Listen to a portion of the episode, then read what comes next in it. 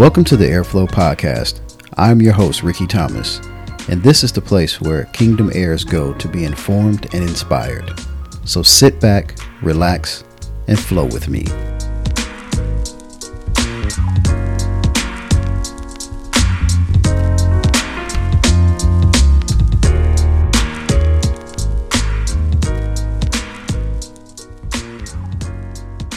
What's going on, everybody? Welcome to another episode of the Airflow Podcast. I am your host, Ricky Thomas, and I'm excited to be back on again with you all um, this day, and, and and really excited about the topic that I'm going to bring forth today, um, because we're going to really focus on you know money, um, and not. I'm not talking about the love of money. I'm talking about management of money. I'm talking about investing money, and that's really where I want to hone in um, on today is really to to talk about investing. And you know, I've I've done other episodes of investing. You know, obviously focused just on stock um, and just really talking about how people love money and how the love of money is is you know the ish is an issue, but you know money is something that is necessary uh, for us to be able to take dominion over the things that we're called to as kingdom heirs. And so we're going to flow on money today. We're going to talk about some things that I think a lot of people have read a lot of read a lot of information or they've they've been told or been to classes or just different things uh, and they have they've come up with different ideas around money. And I think it can be very difficult to navigate through different techniques of, of how to build wealth building wealth is really not difficult. Um, and I say that as I still sit here in pursuit of building my wealth, but it's really simplistic in in the process. Uh, the challenge is, you know, we get, and I say we because it, it's me as well. We get into our emotions. Uh, we get comfortable in the place that we are financially to some degree, or we trust in a system that is meant to keep us really focused and, and locked into, I, I don't want to say slave, but almost being a slave to that system where you work, you get paid a check, and it's dependable money. As long as I'm working for this company, this company is going to pay me a, a fraction of its wealth in a salary and in turn i take that salary and i base the living for myself and my family um, on that salary. And so you are sort of I, I hate to say you know pigeonholed but you are sort of put into this into a box in terms of what you can uh, make. And again it's all in perspective it's all in perspective you know based off of who you are. Because you know, as I mentioned on this on this podcast before, you see teachers who understand how to live with their salaries, which they're very underpaid, and they're able to take that money, live, you know, live their lives under their means and make big investments and be able to retire from a teacher from a teacher's salary, retire young and sit on you know some millions of dollars or retire and be business owners or retire and have all this passive income where they're not working for somebody they're working for themselves. So understanding that it's not about how much money you have in the bank. It's not about how much money your salary is. It's really a, a change in mindset. So i want to go through kind of a few ways to grow money. I want to talk about some investment strategies, and, and I really just want to, I want to just kind of pique your conscience, your mind, and, and get into your mind a little bit, and hopefully with this start to chip away at some of the uh, misconceptions that some of us have been told over the years about money. You know, we've always been told put your money in the bank and let it sit there, don't touch it. And you know, that is again not necessarily true. It's it's okay if you're just want if you just want to see your money in this in a place and be able to go and touch it and it's there, but it's not growing for you. You know, a standard bank account is going to be less than a percent, of, you know, in terms of interest gained over years, over a year. So you're not gaining any money off of that. Um, and, and, I know people start looking at, well, if I invest, put my money in stocks and I put them in this and put them in that, there's always a risk. There's a risk to a lot of things we do. There's a risk to getting up in the morning, getting in the car and driving on the road. There is a, a risk um, of going swimming. There's a risk of, of, you know, pretty much anything we do. There's always some level of risk. Uh, the question is, are you making smart choices? Are you making are you taking calculated risk? Are you doing your research, or are you going off of emotions?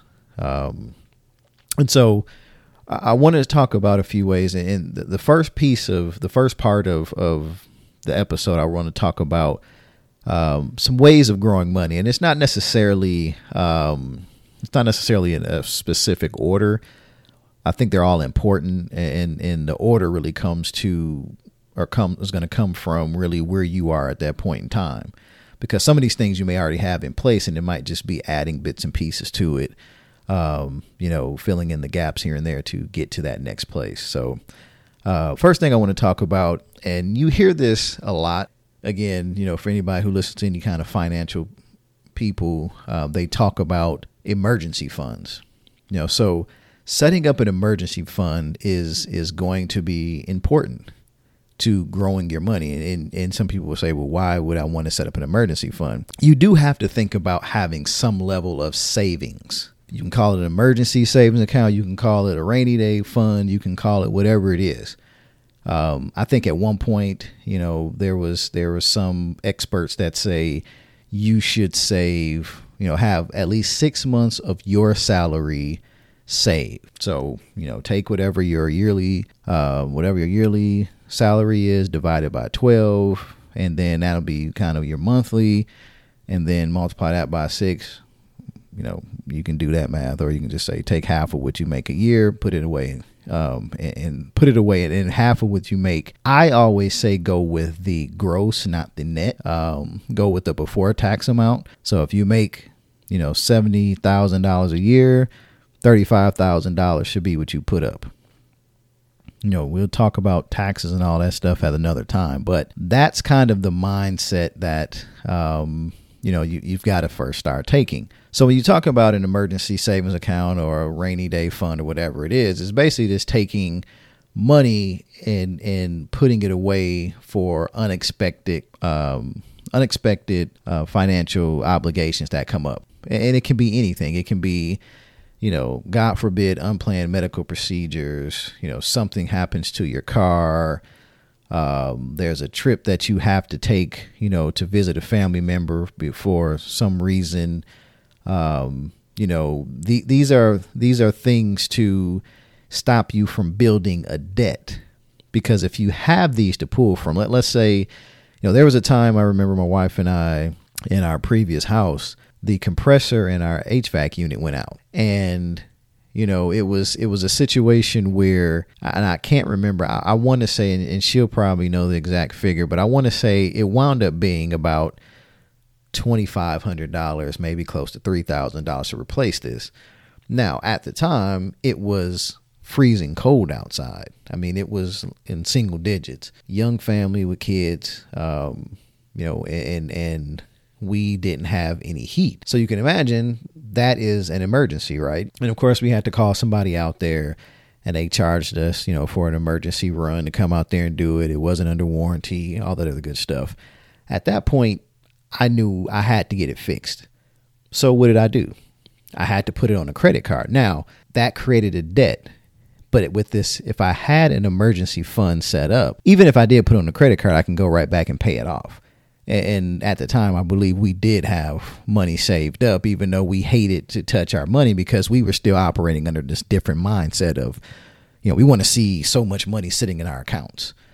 Um, And so that money and, and, and, God had blessed us to be able to put money aside. We didn't call it emergency, but just to have a surplus so that when things came up, we can go pay for it. So we've been delivered a little bit from that. Um, but I just think about that, you know, that $2,500 or $3,000 or whatever that amount was, you know, when we first got married, that would have crushed us in a lot of ways it wasn't necessarily easy to swallow um, when we paid it then, but I was thankful that we had money to pay it off. We had money to to pay for that thing. And of course, it was like, oh, we got to hurry up and get that money back in. And so that's when I get into more of the spiritual side of it because God, if He's blessing us with with money and blessing us with surplus to be able to continue to uh, build and grow our, our wealth and continue to give a seed to sow and we continue to prove that we are sowers and we continue to sow seed, he's going to continue to replenish us.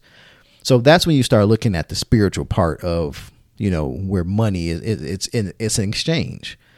And so we were able to do what we had to do and bless God, we got it fixed and it was good. But that's what having that emergency fund will do. Um, you know, I've read where it says basically, you know, really when you have an emergency fund set up, it's one of the best ways to maximize or one of the best ways to maximize the saving potential of a, of an account like that. If you have an emergency fund, you have you know a lump sum of money. People talk about putting it in interest bearing accounts, um, you know, high yield savings account or something like that. Uh, but it, it makes it a liquid investment, so your money isn't going into some type of long term account where you get penalties if you try to draw from it. You'll be able to withdraw cash when you need it, but it's gaining interest. Now, of course, you have to have certain amounts to start those accounts. But again, it's a thought process. It's understanding how I could use my money and, and gain interest in that money to grow. And it's almost like passively doing it. You just have to make the initial investment to put it in there, make the decision to put it in there, and you know, it's a win win because you're saving and you're growing it. So it's important to think about that. You know, have something to fall back on. You know, again, I know people say, well, it's not faith if you do that. It, it's not about faith at that point. It's about being a good steward of your resources, understanding that you have to got you you've asked God for surplus. That's what that surplus is for. Um, the next thing that I want to um, bring forth is really, and it's probably one of the most important ones out of everything. Uh, they're all important, but establish financial goals. It is it's going to be basically um, difficult to fulfill your dreams if you don't even know what you want. Is there, you know, and, and it's hard. Some people just say, oh, I want a million dollars. Well, a million dollars now isn't the same as a million dollars was 10, 20 years ago. Inflation and all the other good stuff is is is running rampant. I mean, and if you don't have a thousand dollars, a million dollars is a lot.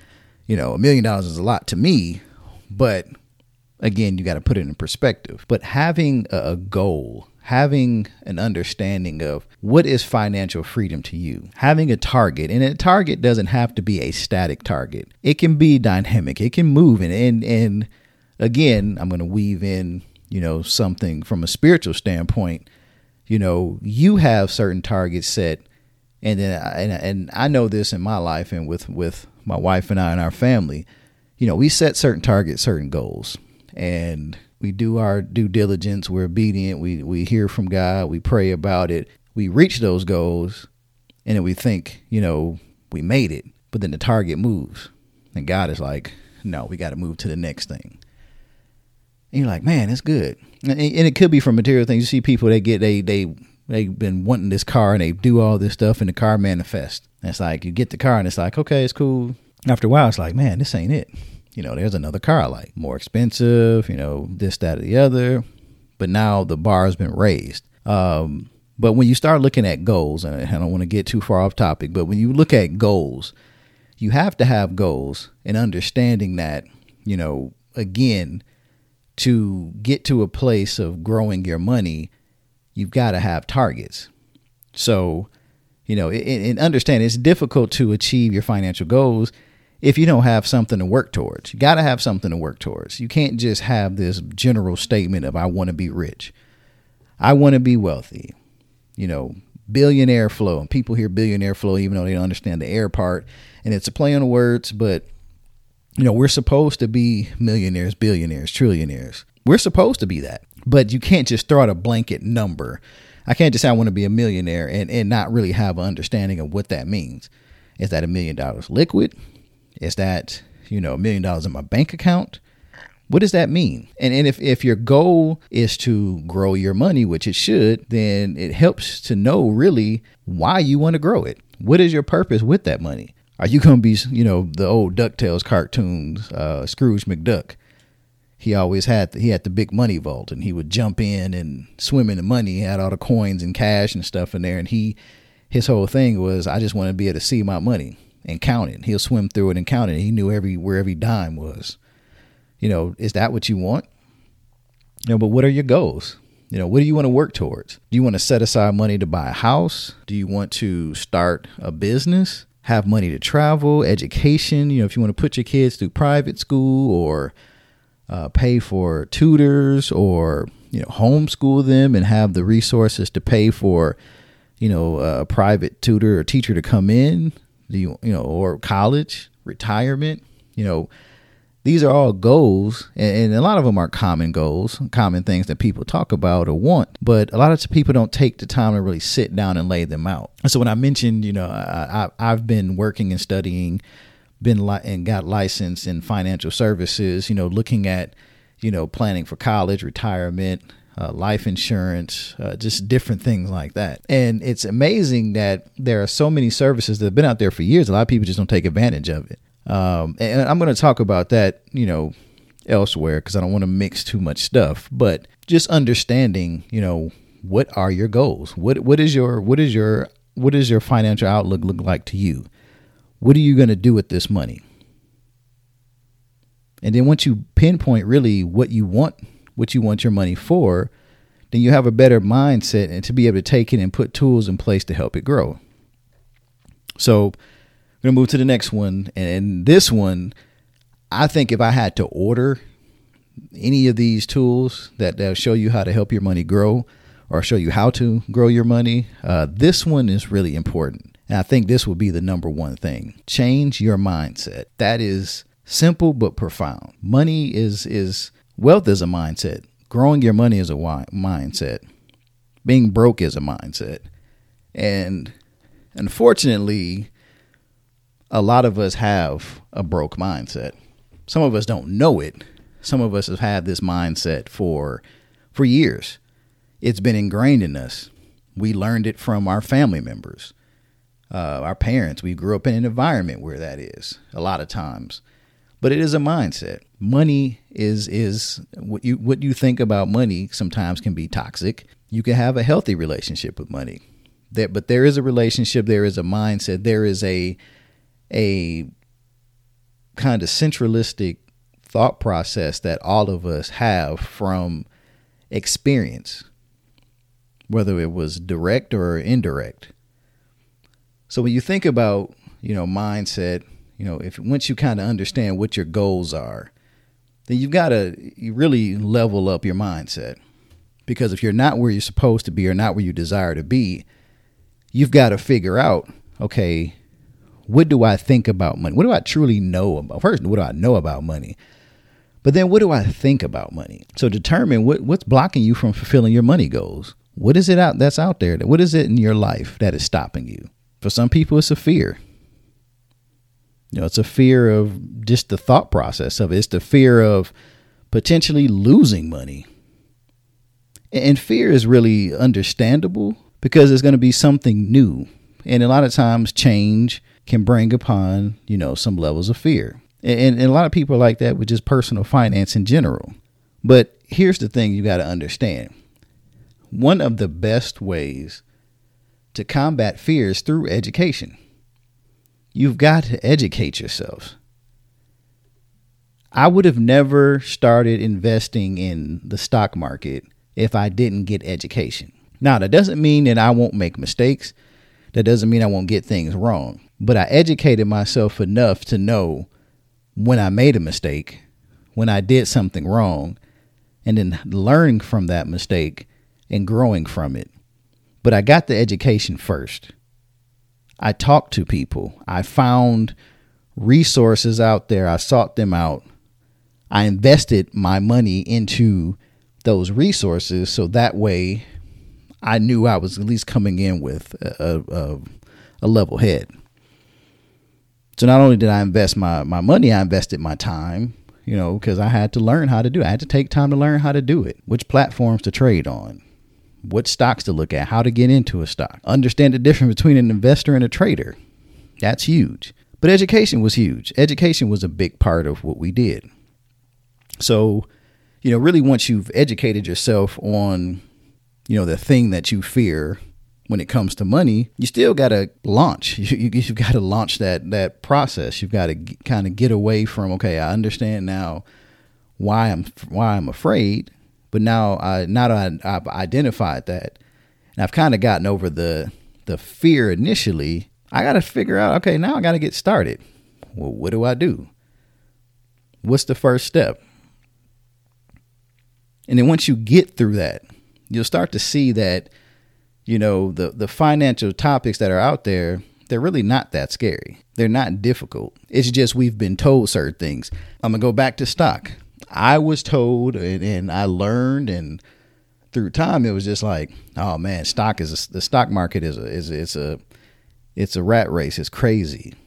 It's it's a hoax. It's a scam. People just taking your money. You can't make real money in there. That's not for average people to do. And i think a lot of those things were perpetuated by people trying to keep the average person out of the market because they know it is a great tool to leverage to gain wealth if done right. And I'll talk about that a little bit later because you know for those that watch this, and I may I may save some of that for um, when I have Joel Harrison back on. But my God, I mean, if you watch the news and watch the stock market, you'll start to see that things go hand in hand.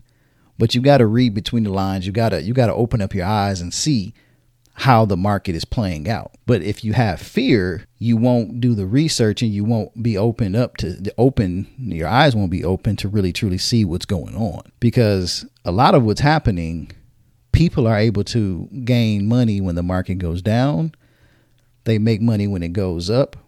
And, then and all through that time, you've got people who are investing and trading, you know, they're doing long-term investing when people are scared, like, oh, I'm selling everything. Okay, that's fine. People are making money off of that. But while you're selling and they're pumping that fear, they're buying, they're building because guess what's going to happen? That market's going to turn around. And what are they doing? They're buying things on sale. That's the but but if you're if you're feeding into the fear of it all and not seeing the growth potential, you'll miss it. It's cyclical. The market will drop. It will pull back 25%, sometimes more. Certain individual stocks may pull back 50% in a year and they come back strong and they go to new all time highs. But if you're not educated and you're living off of fear, well, you're going to play where they want you to play. So it's a mindset thing. It, it is a huge mindset thing. It's a shift that you have to do. And another shift is, you know, that's, you know, another mindset shift that you may have to make is, you know, expecting growth to happen overnight. And I'm just going to be honest it is not going to happen overnight. Now, I am a, a, big faith person. I believe if God, if it's God's time and He wants you to do it, and He and it's the predestined, pre preordained time, and it's going to happen, then you know, so be it.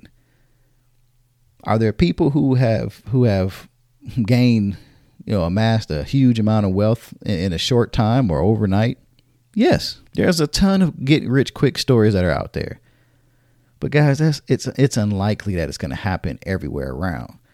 So are you going to focus on the the extraordinary, the abnormal, the the exception or are you going to go with the normal process?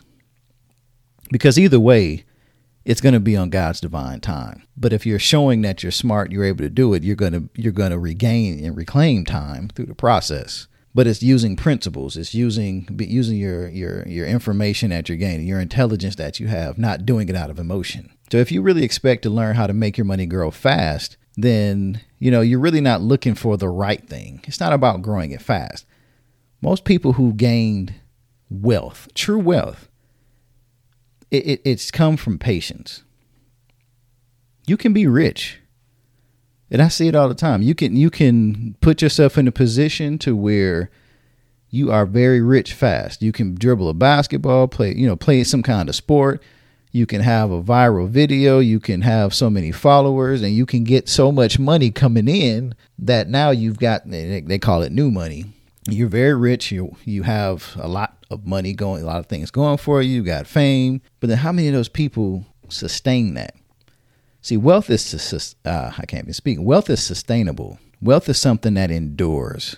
Being rich, it is a mindset because you can be rich and wealthy is a mindset as well. But again, to sustain those things over time, that's what wealthy people do because they can. If you have somebody who's wealthy and they lose their money, I guarantee you they'll they'll regain their wealth again. Former president of U.S. Donald Trump, he he's shown that several times. And he's never really, I don't think he's really truly been broke on paper, maybe, but he always comes back. Why is it that people who understand principle, understands the mindset of how to how to gain wealth, even if they take a loss, they come right back even stronger because they they've learned from their experiences and then they've seen from their experience that they're not afraid to continue to do it. So again, it, it is a mindset. You've got to change your mind. We've got to change our mind. The next thing is, and this is tough for people, set and stick to a budget. That is important to learning how to grow your money. And again, it's not about how fast you want to grow it. I mean, there are some things you can do to accelerate it, but having a budget, set a budget, you know, knowing exactly how much money that you that you bring in, how much money you earn, and then how much money you spend is very important. And the best way to do that is is having and, and, sticking to a budget. And some people, you know, again, they try budget. They tried it before. They, they, didn't have much success. And really, people who lack success with budgeting is they really lack discipline in it because you've got to hold yourself accountable. You really do. You've got to hold yourself accountable. Or, you know, if you've got a spouse who is is more financially astute than you are, you know, you've got to be okay to submit to their knowledge and submit to them when it comes to that part. I've said it millions of times, or I'm saying millions, but many times on this on this podcast. My wife, my wife KK, she she has been, you know, she is she's very good with finances. And if it wasn't for her, you know, and the knowledge that she has and, and me being smart enough to say, look, I'm not dumb when it comes to finances. Back then, you know, I was just ignorant because I had some I had some examples that I had to overwork. I had to overcome some some things that I had learned, some things that that had built up in my life that I that I thought was that's how you're supposed to do things. Some bad habits. I had to break those, and I had to have somebody who can help me, and and she did. And, and I always tell her that it, it comes easy to her, and she felt like you know this is easy. You should understand. I'm like, some things ain't common for everybody. But she worked with me on this whole approach of budgeting she would show me, Ricky, look, here's all the money we got coming in, but look at all the stuff we got going out. This is why you can't just go out and buy you gym shoes and think everything is good. You know, I, and I wasn't big about doing, but you know, every time it's like, oh, you know, I got paid. You know, we might have a few extra dollars in the account. I'm gonna go buy this thing right here. It may not even be for myself, but you know, I'm gonna buy it for her or buy it for one of the kids or do something And she's like, no, because we're supposed to have, you know, I like to carry over this much. And she's showing me the whole process. And I'm like, man, this sucks. And I'm saying that, but from her doing that, it's allowed us to be able to to amass more wealth and to be able to take that and use it for investing and spending in other things. I've watched how we've saved up for trips to be able to go travel debt free and not have to come back or put everything on credit cards and be paying off trips for years. You know, and because of this approach. So it, it, it is it is worth it to spend time with a budget because really it's it's if you think about it, it's really giving you the opportunity to be in control of your money. And to do that, it really starts with understanding what you do with it. And I've done that exercise myself a few times. Um, you know, I've sat and there's there's free there's free charts out there, guys. There's free spreadsheets out there that you can go for family budgeting. It breaks down income coming in, it breaks out all your expenses from entertainment to educational to whatever it is. And you have to sit there, and, and, and it's good to do because I had to sit there. I pulled up our account online. I'm going through our account and looking at the different expenditures that we have that's that's reoccurring monthly, and you break it down, and it is it's a humbling experience. I would say that very humbling experience, but it's helped me to understand more about money and how if you if you use some discipline, it'll give you so much more flexibility to do more, to build more and to grow it. And that's how we've gotten to the place that we are, that we've been, you know, through our discipline and through our giving. And we've seen, you know, just this exponential growth. So, get to the last couple of things, uh, last three things, I guess. Um, this one is is key, and this is again something that helped us to get to the next place. Paying off your debt, debt, debt, debt. Why? I don't know why we we tend to like to keep debt. I know people that say, you know what, I love new cars. I'm gonna keep a car note. And, and so if you budget and say, okay, I know I'm gonna budget six hundred dollars a month for the rest of my life for a car, that's fine. Some people do that and, and they're just realistic with themselves. I'm gonna keep a car note. I don't plan on paying a car off. I'm gonna use the car that I have as leverage to get another one. And to a degree, you know, you have financial experts argue don't do it. But if you've got that built into your budget and you're having other you're coming up with other ways to offset that that money for the car note or other ways to offset or bring in more income to you know not where that doesn't even matter, then that's fine. You know, that that is something that some people say it's a vice, um, but you know if that's something that you want to do, that's fine. But look at all the other debt that you may have, because really with debt hanging over your head, you know, and and, and sometimes it can increase on a monthly basis. It's really hard to think about how you can grow your money. How can you grow your money when you've got so much in the background that is holding you back? You got this this huge anchor on you. You're trying to you're trying to you know move forward and go to higher heights, and you've got weights pulling you down. So the other piece of it is looking at let me come up with a plan to pay off your debt. And and it's you know again there there are so many ways that you could eliminate debt. There's so many ways that you can leverage some of the assets that you have to eliminate debt, get out of high interest um, high interest debt accounts that you may have consolidate some things down to where you have lower interest rate to where you lower interest rates to where your money is going more towards the principal, giving you the opportunity to pay things off faster. Um, you know, one of the one of the things that we did, and you know, it people again may not like his some of his his ways, but you know, Dave Ramsey's whole principle on snowballing. We actually did that consistently. I would say, and my, my wife will have to correct me on my math. I want to say we did it for at least a good five years, maybe even more. But during that time, we paid off credit cards, medical bills, cars. Um, you know, we we pretty much got rid of all of our debts. There's not a debt that we couldn't just pay off. And we started with the lowest. Again, the whole process of snowballing is you start with the lowest debt. Um, it could be the lowest thing that has, you know, that that that has the lowest balance. So you tell take, and I say lowest thing. So you know, what what has the lowest balance? Pay that off. So if that gives you another twenty five dollars a month added, you take that twenty five dollars, you add it to the next one. You know, you should kind of rake them and say, okay, what what are my bills, and, and kind of put them in order of balance, so I can pay this balance off first. You know, or look at which ones have the higher interest rates, where you know if you pay those off, that actually helps you as well. So you, you have to look at it and, and rank them.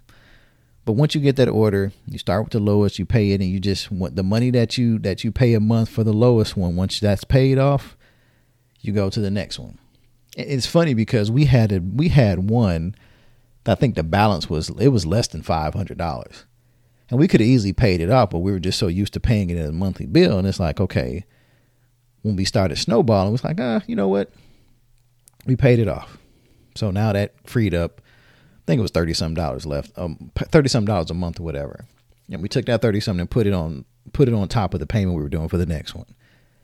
And I mean, we really start seeing it work. And I mean, it, it has, you know, the, these calculators, it's, again, it's spreadsheets.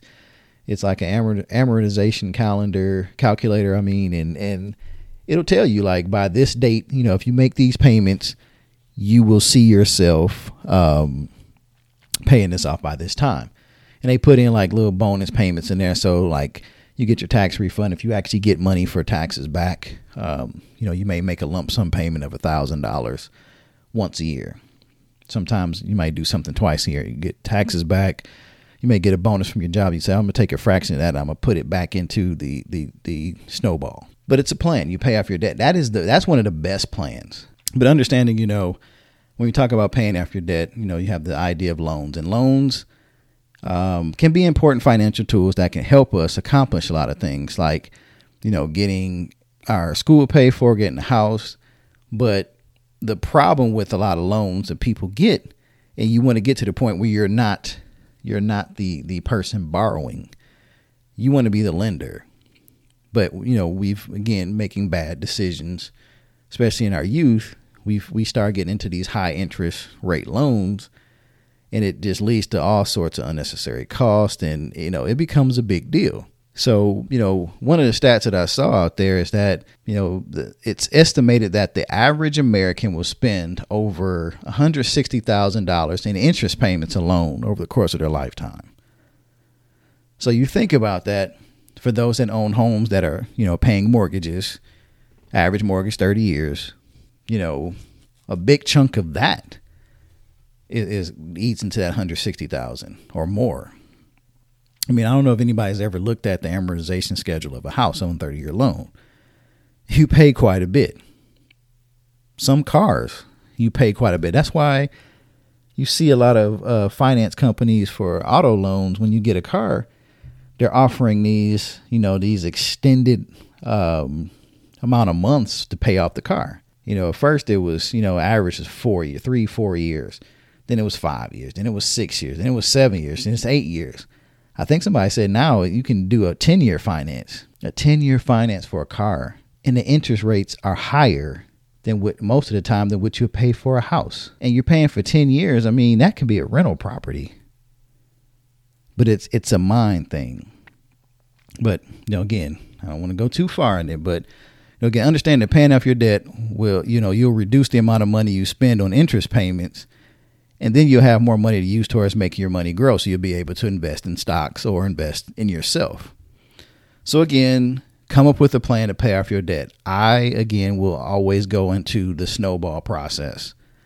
Um, I think it, it it works. So I'm gonna I'm gonna suggest that. You know, there may be other ways, and you know, you may have other things that you've researched and found, but I know the snowball thing worked. The next one is is one of those things where it's like, uh, you know, no duh, Captain Obvious. We know that. But if you want to learn and really look at how to grow your money, the other part is earn more. Sometimes it's changing a job, um, you know, or taking on another job. You know, I've, I've documented, I've said it so many times on here. You know, I've I've worked multiple jobs before to make more income um, I've left jobs to and gone to new jobs to for the pursuit of more income. Um, I've worked my way up through the companies that I'm at to pursue more responsibilities, which comes with more income. Now, that's what when I, when I said that you know changing your mind is important. Part of that is because when we were wife, when my wife and I were younger, a lot of times when we made more money, we got new jobs we always associated the new jobs with a new purchase. And and that was usually a car. Like, oh, we're making more money. We got a, we got a few more hundred a month. I didn't think, you know, we we didn't go out there and think like, oh, well, we need to take that extra few hundred dollars a month that we're going to get now for the new job and invest that. Oh no, no, it was.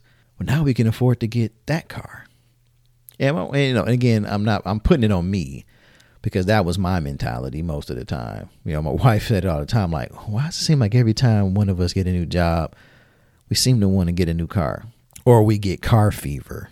that that's always the thing. You, you get that car fever, like, oh man, you see, I just want a car. You know, it's like, oh, I'm gonna buy it. It was always a car. It never was a house. I mean, I think you know, again, we we we've we don't jump up and buy houses that frequently in terms of the, the, our actual our actual house that we live in. Um, our first house we were in for uh, how long were we in that house? We were in that house for about nine, almost ten years.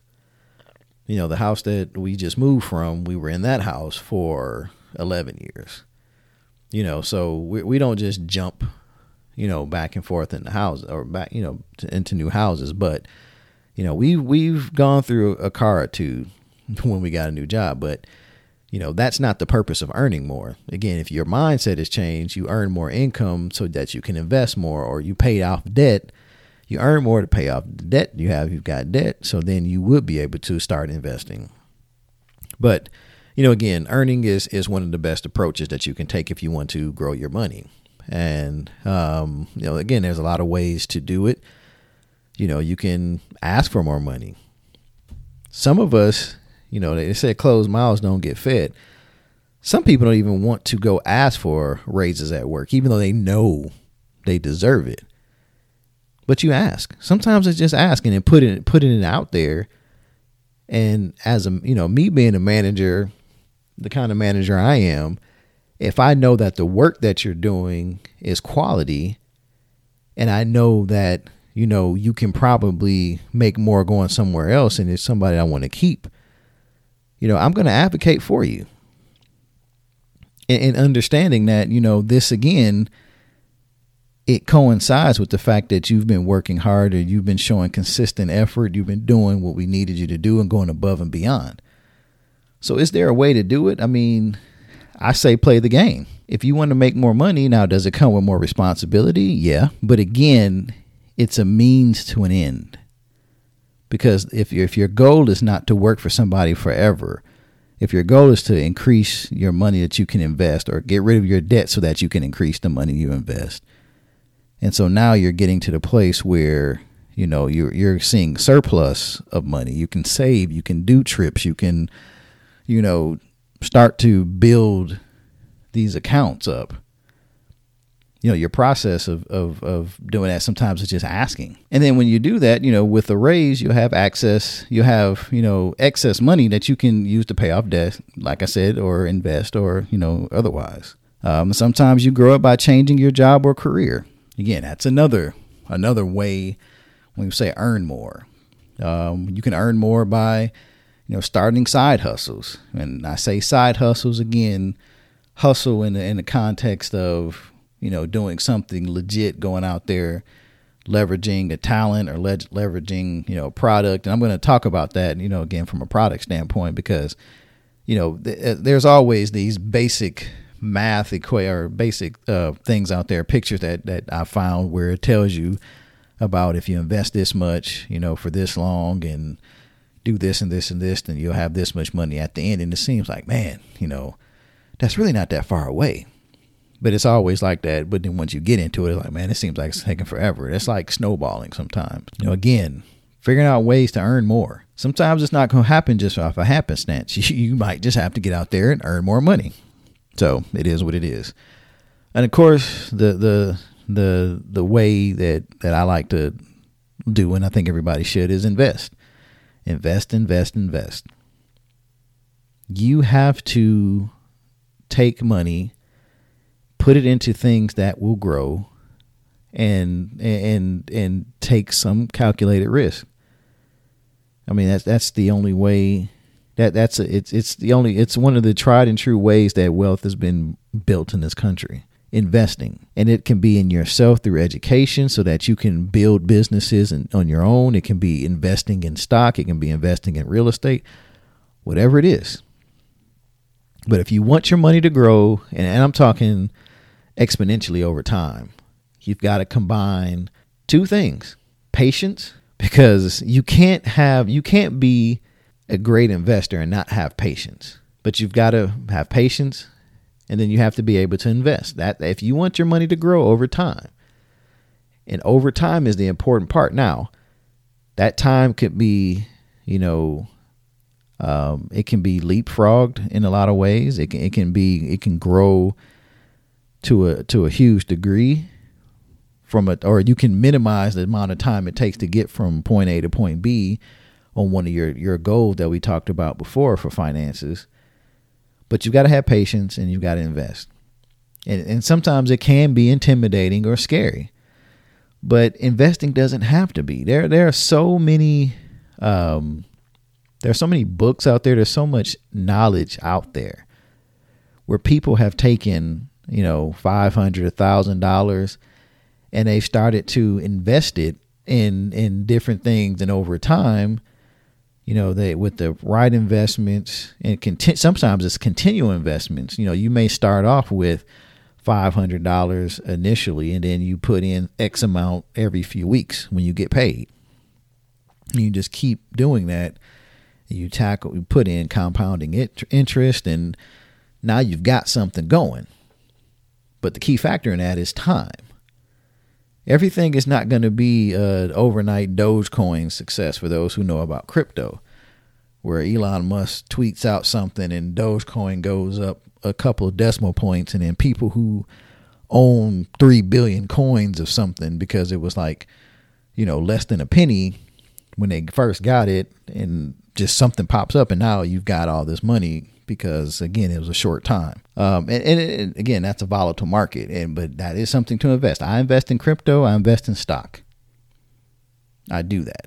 Um, and getting ready to start investing in some other things looking at annuities already doing that um, looking at real estate obviously that's that's one of the oldest ways tried and true.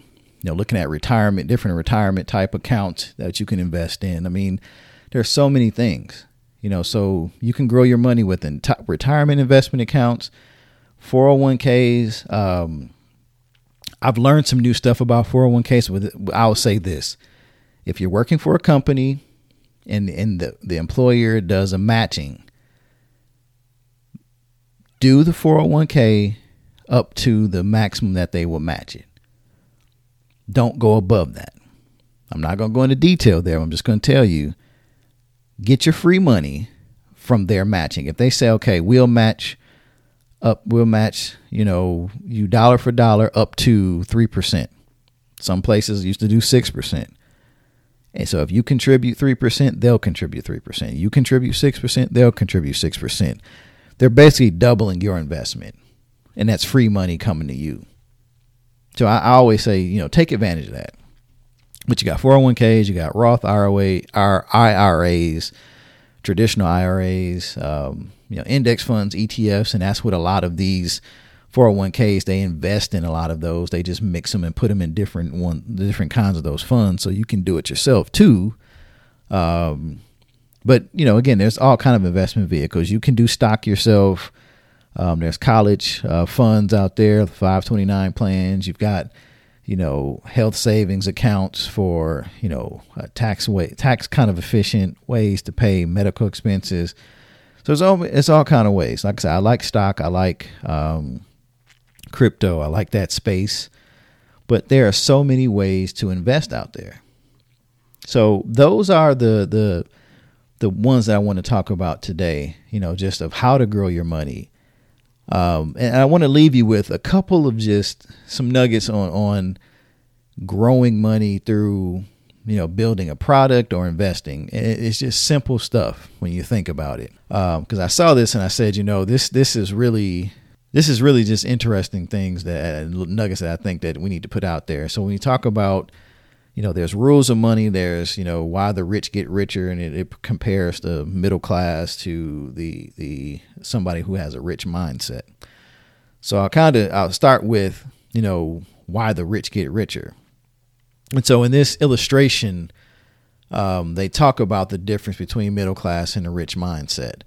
And, you know, some of this comes out of Rich Dad, Poor Dad. If you read that book, I suggest everybody reads that book. Um, great book. I think that is one of the when you talk to anybody who's in the finance world or want to talk about how people can get wealthy and and you know we talk about changing your mindset that book is one of those things that you need to invest in in terms of changing your mindset about money But they talk about the middle class and they talk about, um, you know, we talk about why the rich get richer. Well, the middle class, they have an illustration and it's a picture of a car. And it says for that car, let's say you spent $60,000 to purchase that car. So you may not pay it all up front. Obviously, if you're paying, you know, if you're financing it, then that means you're paying for, you know, with interest and everything, you're going to pay more than that $60,000 sticker price. But let's just say for the purpose of the exercise, the total car amount will be 60000 You know, there's a 15% depreciation per year. So you think about that. So each year is going to depreciate. So after year one, it's going to be 51,000 it'll go to 43 something. By the time you're done, the car value will be maybe worth 17,000 depending on the kind of car. So when you look at that, you know, you talk about, you know, money in that mind, a middle class mindset, money goes into liabilities that are nice at first, but they only decrease in value over time. So now the rich mindset is, you know, maybe you didn't you get a car where you buy cash. You don't have a car note something that's going to just get you from point A to B. Doesn't have to be a clunker, decent car, whatever. And you say, okay, I'm gonna take sixty thousand. I already have a car. I don't need a new car. It's paid off, so I don't have a need to go do that. Because again, a lot of times, especially in our culture, uh, y'all know what I mean. You know, we want to be seen looking good. We want to be seen looking like we've got a bunch of money and we're rich when we really don't. And a lot of wealthy people again, I say wealthy, not rich, that new money, but a lot of wealthy people, half the time you don't even know that they're millionaires, billionaires walking amongst you because they're not about showing their wealth. They build it and they, they can do things. They can walk around amongst different people and not have to worry about that kind of stuff. Uh, but when they look at the rich mindset, when you take that same $60,000 that the middle class might have invested in a car, sixty thousand dollars invested, and I say invest when you purchase because that's the spend versus an investment. But when you invest sixty thousand dollars, and let's say you get ten percent um, over eight years, that you get so over eight year period, you're getting ten percent per year back. So your return on your investment is ten percent.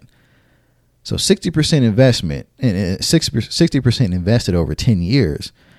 Um, sorry, over eight years with a ten percent uh, interest gain in it, by the time you get to that eighth year, you've doubled your money. 60% turns into, I'm sorry, 60,000 turns into $128,000. Cause see, when you have that rich, that wealthy mindset, money goes into assets that grow your money over time. Rental property, stocks, gold, things like that. It is all about the mindset. And people will look at that and say, wow, that's crazy.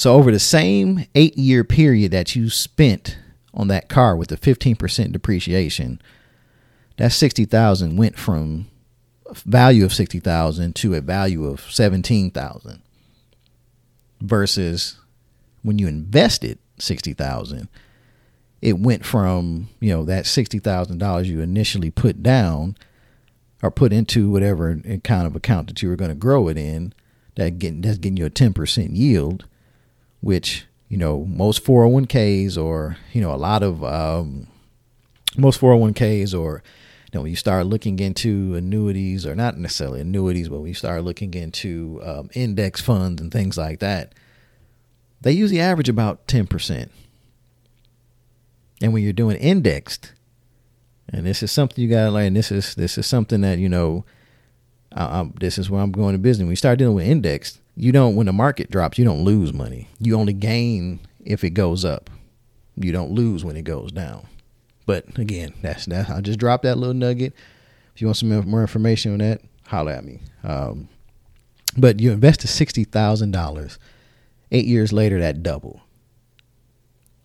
and some of us uh, there's people that i know that are sitting on you know money that they've built up over the years and they just put it in their in this savings account imagine if you can take that money, put it in an account, you can still have access to majority of it, but it's gaining those kind of that kind of gain. And you're not losing money. Eight years, eight years of doing nothing, doing nothing but just investing it, not even touching it. Because if it was sitting in your savings account, most people would be like, I'm not touching that anyway. Imagine that. But it's it, it's a mindset, and it truly is a mindset. So I'm just going to share these uh, the difference between millionaires and and I know sometimes it's it, it seems harsh, but broke people. Broke is a mindset. You know, you can have a millionaire mindset, you can have a broke mindset. So here's some here's some bullet points about the tune, and I'm gonna I'm gonna wrap it up. But this illustration said that millionaires read daily. They set goals, they compliment, they embrace change, they forgive, they talk about ideas. They continuously learn and they take responsibility responsibility for their failures. So I'm going to say that again. Millionaires read daily. They set goals, they compliment, they embrace change, they forgive, they talk about ideas, they continuously learn, and they take responsibility for their failures. On the flip side, broke people, they watch TV daily, they look at other people's lives and they look at these they live in these fantasy worlds. They watch TV daily. They never set goals. They criticize instead of compliment. They fear change instead of embrace it. They hold grudges instead of forgiving. They talk about people instead of talking about ideas. They think they know it all versus continuously learn. And they blame others for their failures instead of taking responsibility for their failures. So if if you got got offended by what I just said, you've got to take some you know, you got to step back and and and you know, do some self inventory of, of, of you and, and think through that. Why are you offended? Some of us probably could use, could, could spend some time not watching TV and reading more. I know I do. I, and that's why I, I purposely start to, you know, read books that, you know, our pastor, he, Apostle Howard, he, he's always got us reading different books because, you know, he's like millionaires read a book, you know, it's really a book a week, but, you know, book a month. He challenges us to read to grow ourselves spiritually, to grow ourselves, you know, financially, physically, in every in every aspect. That's true prosperity. So if I'm just sitting here watching TV all day, how am I getting better? Now, can you learn things? Yeah, you can be watching. I mean, if you're watching MSNBC, you know, or something that's helping you understand about, you know, the market, okay. But watching reality shows ain't it. Now, it's entertaining, but that was something I saw. They talked about you know, middle class look for entertainment. They pay to be entertained. You know, broke people pay to be entertained. Wealthy people, they, they spend their money they, on investment, they spend their time working at investment. Now, do they they get entertained? Yes, but they don't invest in their entertainment like that. Are you setting goals? Do you compliment people or do you just criticize? Why do they spend their money on this? This makes no sense. Are you, you know, looking at change and say, you know what, this change is going to be good. It's probably what I need to get me out my comfort zone. Or are you just like, I hate change. I don't want to change, and you go kicking and screaming. You know, the old saying, that's the old saying goes, change is inevitable. So either you're going to accept it, embrace it, or you're going to fight it. But either way, it's going to happen. And you're going to be left behind if you don't get to the point. When I'm talking about change, we're changing where you change your mindset to understand about how money works and how it can work for you. Holding grudges, that's one of the worst things you can do because you spend time thinking about people and giving them as people say, real estate in your mind or in your head that they don't even need to occupy. You're so focused about them, you know, holding grudges, talking about people. Spend more time talking about the next person versus focusing on all those uh, focusing on all those ideas that you've had, talking about them, verbalizing them, getting them out there. Are you constantly looking to learn, or are you just thinking, "Hey, I read this on YouTube I mean, I, I, watched this on YouTube. I read it on Google, so I know it. I think I know everything. I'm, I'm, a jack of all trades. Or do you really know something about it? Are you really learning? See, I always read stuff. I always like to, if there's something I don't understand, I like to dig into it more. I'm not an expert at everything, but I know I know a little bit. But I know I don't know it all. And see, I'm humble enough to go and ask somebody. When I went to to Joe, and I, I keep mentioning him because again, I could have easily you know, got online and read things about how to invest stock and this, that, and the other. But I was referred to Joe Rodney Harrison, another shameless plug, Joe. Um, I was referred to him by somebody that I saw doing investments and seemed like he knew what he was talking about. And he could have easily said, "Yeah, I'll show you," blah blah blah. He was like, "No, I got somebody that I think you I think you'll be good to come into this group." He invited me into this Facebook group, you know, in, in the inside of trade, the inside of trading. And, you know, from there, I started to build knowledge from not just the leaders of the group, which is Joel and and, and Noble, but through time, you know, I started paying for classes, investing my own money into my own education. That was continuously learning. And then, of course, when I made mistakes, I made some bad investment mistakes. I took responsibility for them, and now I'm correcting those. I didn't blame everybody else. Oh, he didn't tell me that, or oh, he he should have, you know, did this, or they could have. No, it's not them, them, or they, or he, or him. No, it's me. Take responsibility for it. So, again, I always, when I always talk through these, um, I always talk through these episodes. I'm talking to myself a lot of times, and I'm hoping that I'm I'm reaching some of you guys when we start talking about money. What is your mindset? What is your thought about money? And why do you think about money that way? If you think money is truly evil, why do you think that? What experiences have you lived in your life that caused you to think that? And I'm not saying you're right or wrong, but the question is when you look at it, is it really truly the, the truth about the money, or is it about more your experience and or your bad experiences that you've had, or how you've been taught, or misinformation, or just ignorance? With me, it's a it's a mixture of all of it growing up. I had good examples, I had bad examples. I had the people I had family members that lived off credit cards and they spent all their money paying off these credit cards or moving one credit card debt to another credit card debt, having credit cards for every single store that was out there. Because if they did it, they would get certain perks, certain discounts, and they would go run up a bunch of money and then spend so much time paying it off. See, I didn't learn about investing. Not not from not in that way, now, getting 401ks and stuff like that, yeah, my, my parents did that. But when it comes to buying stocks and, and, you know, buying real estate and, you know, I, I didn't have a lot of those um, examples around. I had some, but, you know, not a lot to where it was just constantly in my, in my view. It was more of, hey, go to school, get your high school diploma, go to college, you know, get a degree, go out there, work a career, retire at the age of 50 whatever 59 and a half whatever it is you know and live off your 401k and social security and all the other good stuff. That's the good life. That's the american dream. But that dream has changed. So again as i always close out as kingdom heirs it's our responsibility to be a fiduciary of the blessing the monetary blessings the seed that god continues to give us we have to be very astute financially. We cannot claim dominance over everything that God has meant for us. And we're ignorant to how to get it and how to leverage the the the seed, the money that he's providing for us. There's so much knowledge out there and we have to take dominion and, and to do that we have to learn. We have to break the cycle we have to break the the the old traditions that tell us that money is evil. The love of money is, but money is not evil. Money is a tool. Money gives you option. Money opens the door for us.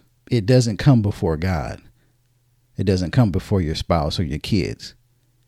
But it is a tool that will allow you to have to be able to exchange certain things to be able to move and live and and and do things that can create a generational a generational wealth surplus for your family for the kingdom a, a, a, surplus of supply so that's why it's important to tap in and flow with me on this let's flow together we are billionaires. We are heirs of the kingdom, and we are meant to flow in that.